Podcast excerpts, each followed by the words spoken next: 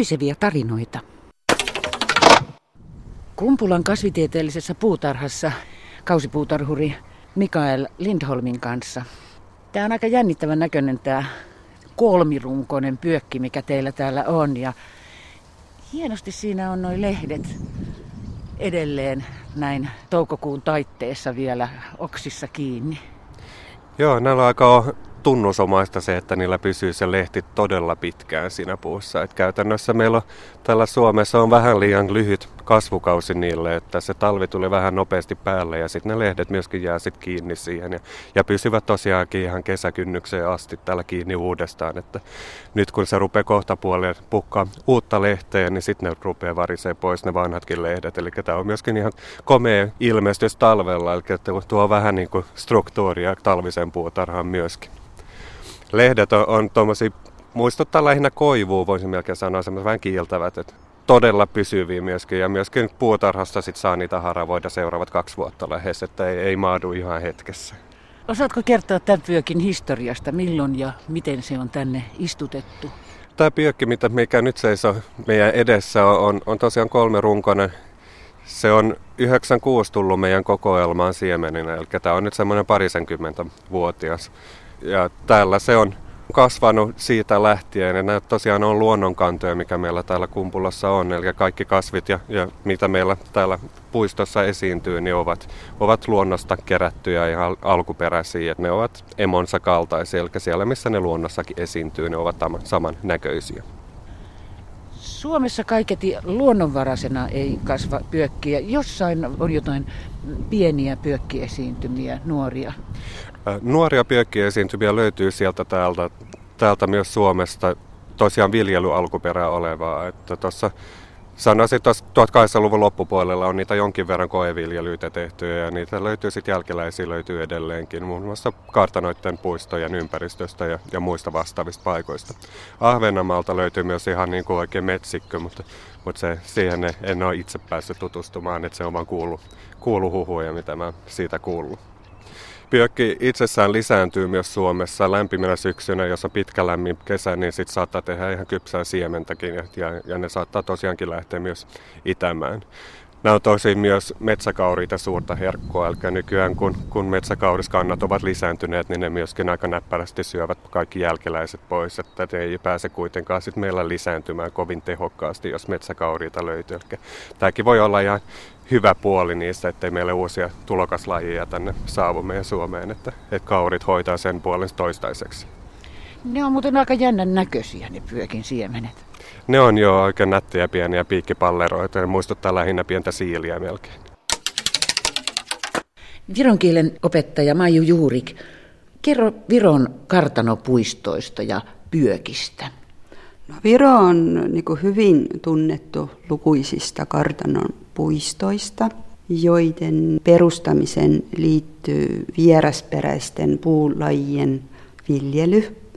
Ja niitä vierasperäisiä puita on tuotu sekä Länsi-Euroopasta, pääasiassa kyllä Saksasta, koska Virossa oli tosi paljon Baltian saksalaisia kartanoja ja kartanoherroja, mutta myös Venäjältä on niitä tuotu. Milloin näitä kartanoita alettiin perustaa? No niitä kartanoita on alettu perustaa jo 1600-luvun toisella puolella Liivimaan sotan jälkeen, mutta enemmän on niitä perustettu 1800-luvulla. Ja esimerkiksi nyt on Virossa neljä, noin 400 rauhoitettu kartanopuistoja. Esimerkiksi sekä Euroopan pyökki että valkoinen pyökki on tuotu Viroon 1800-luvun toisella puolella vierasperäisenä puulajena. Ja koska se pyökki oli Baltian saksalaisille tärkeä puu, sitten sitä yritettiin niin kuin istuttaa kartanopuistoihin. Ja Virossa nyt tällä hetkellä löytyy sellaisia yksinäisiä suuria pyökkejä ja pyökkijättiläisiä. Enemmän kyllä nyt siellä Länsi-Virossa, Lihulassa esimerkiksi Keilajoalla. Ja Tallinnassakin löytyy 1900-luvulla istutettu pyökkejä. mutta koska se pyökki on niin kylmän herkkä, sitten se ei usein kasva isoksi kauniksi puuksi. Et Tallinnassa on esimerkiksi myös sellaisia pensan kaltaisia pyökkejä, valkoista pyökkiä. Ja ehkä tunnettuin valkoinen pyökki kasvaa Tallinnassa Hirven parkissa, Hirven puistossa, vanhan kaupunkin reunalla. Hieno puuseppä Markku Lyytinen. Minkälaisia ajatuksia pyökki herättää sinussa? No, pyökki ei kuulu materiaalina mun suosikkipuihin, vaikka se on loistava huonekalupuu kovuutensa ja tasalaatuisuutensa ansiosta.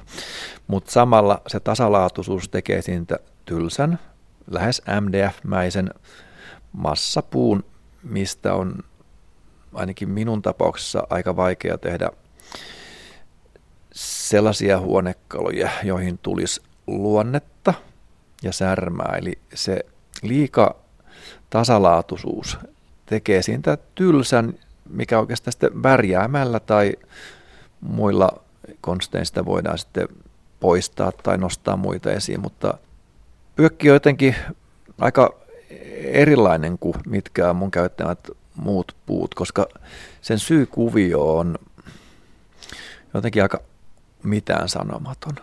Eli siinä jää tietysti muille asioille, rakenteille ja tämän tyyppisille asioille jää isompi osuus, että siitä saadaan niin kuin sitä näyttävyyttä, mutta itse materiaalin niin kuin kuviot tai muut, ne on hyvin harvoin, ne on erityisen näyttäviä tai kiinnostavia, vaan se on niin kuin sanoin, se on MDF-mäinen massa, mistä saadaan tasasta pintaa, kovaa pintaa ja toimii mainiosti silloin, kun halutaan nimenomaan tätä, että et se materiaali ei juurikaan korostu, vaan se vaan toimii siinä käytössään, eli on kova, kestävä, tiivis ja niin poispäin. Että Minkälaisiin ympäristöihin pyökistä on huonekaluja tehty?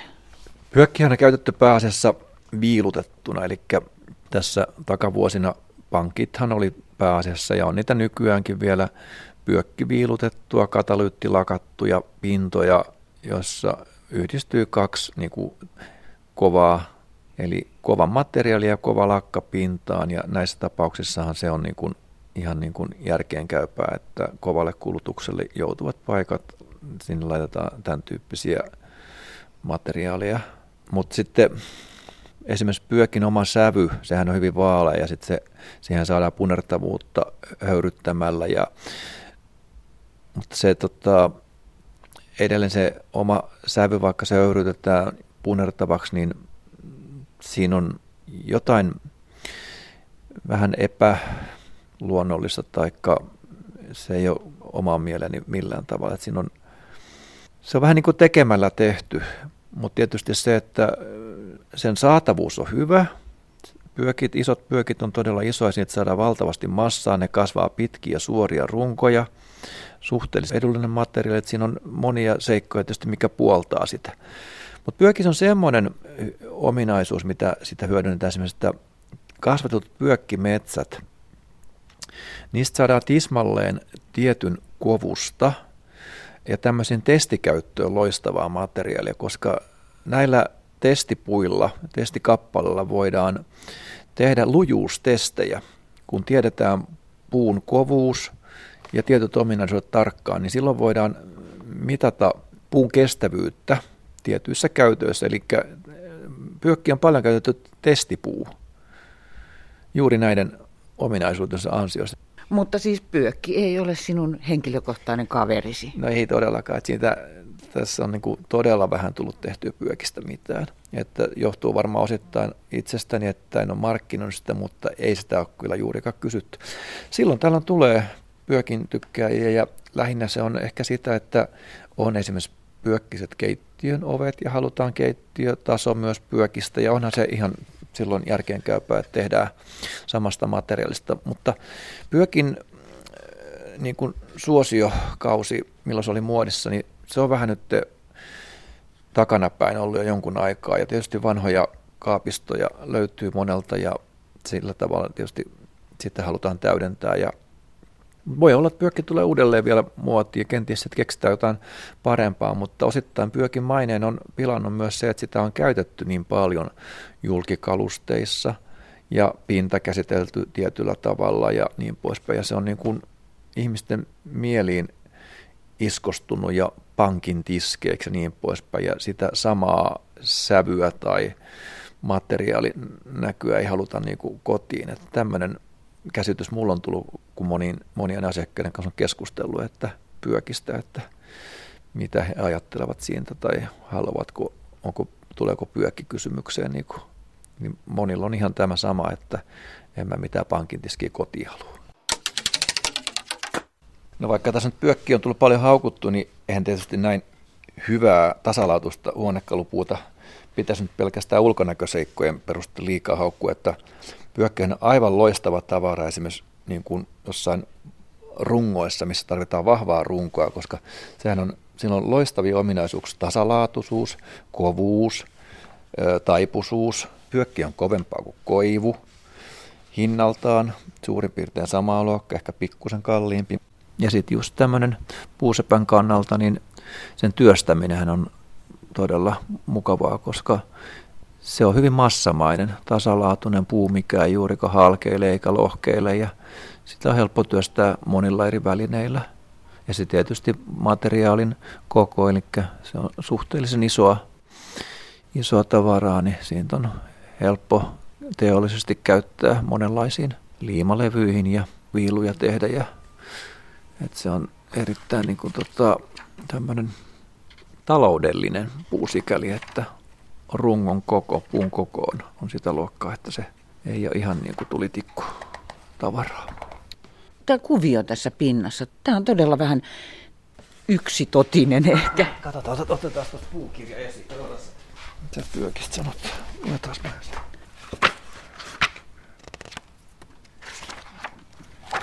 Mä en varmaan ikinä avannut. Mitä? Ei ole ehkä tullut avattua koskaan tätä pyökkisivua tästä puhunkuvakirjasta. Pikkusen ehkä pitäisi tätä asennetta muuttaa tähän jaloon materiaaliin, mutta olen ehkä joskus joutunut tekemään pyökistä jotain ja en ole lopputulokseen ollut ehkä niin tyytyväinen, niin tullut tämmöinen pieni tässä näin.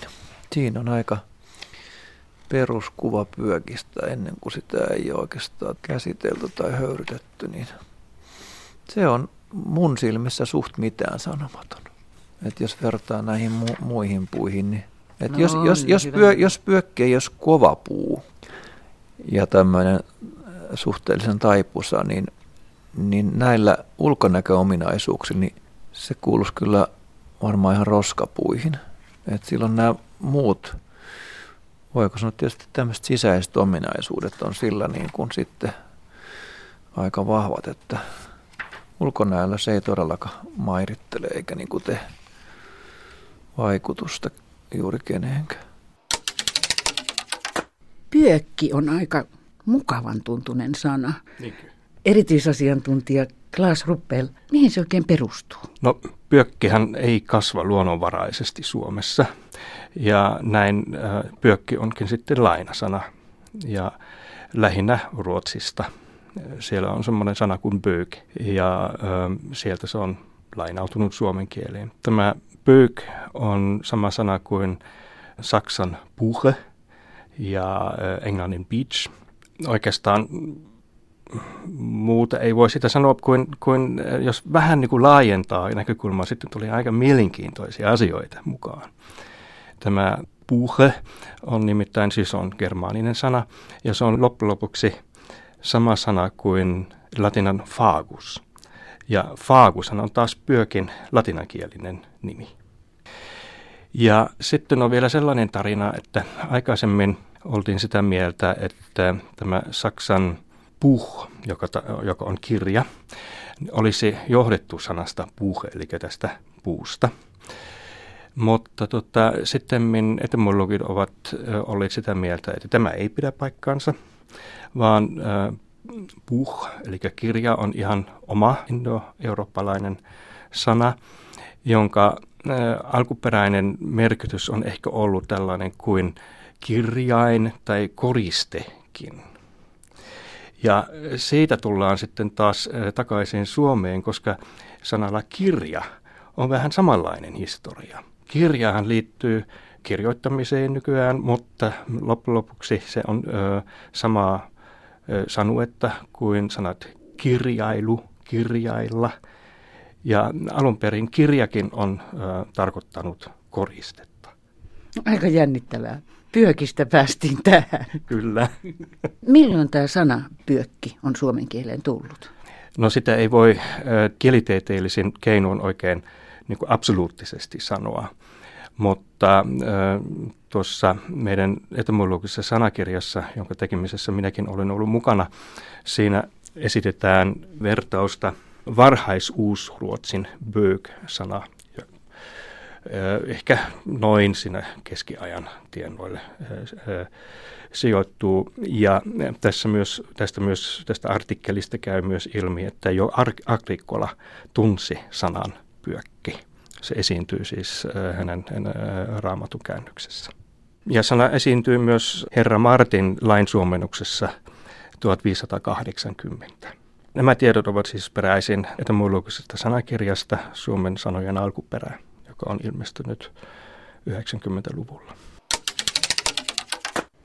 Professori Kari Heliövaara, pyökkiä katsellessa, niin tulee vaan mieleen, että tähän saattaa olla meillä tulevaisuudessa ilmastonmuutoksen myötä paljon tavallisempi laji. No niin, näin, näin voisi kyllä epäillä, tai, tai ehkä se on mahdollista, koska, koska pyökkihän on Etelä- ja Keski-Euroopassa semmoinen kliimaksvaiheen puu, siis tavattoman runsas puu. Mutta Suomessahan niitä nyt aika vähän kasvaa ja, ja ehkä tämä on liian niin kuin äärevä tämä Suomen ilmasto pyökille, mutta, mutta ei sitä koskaan tiedä, jos vaikka lähtisi täällä runsastumaan. Minkälaisia asukkaita täällä pyökissä viihtyy? No Suomessa pyökillä on aika vähän tunnettuja tuholaisia, ehkä osittain sen takia, että se on niin vähälukuinen puu.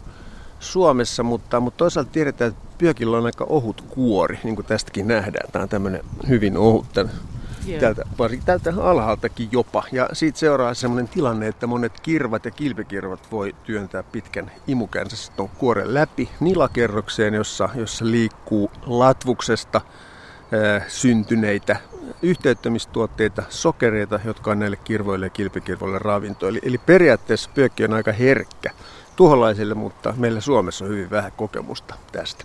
Ilmastonmuutos saattaa tosiaan suosia pyökkiä, mutta täytyy kuitenkin muistaa se, että myös sen tuholaiset voi, voi samalla runsastua. Mutta sekään ei ole vielä koko, koko selitys tälle yleiselle ilmastonmuutosilmiölle, nimittäin myös pyökin tuholaisen viholliset, siis loispistiäiset, pedot ja niin edelleen voi, voi runsastua.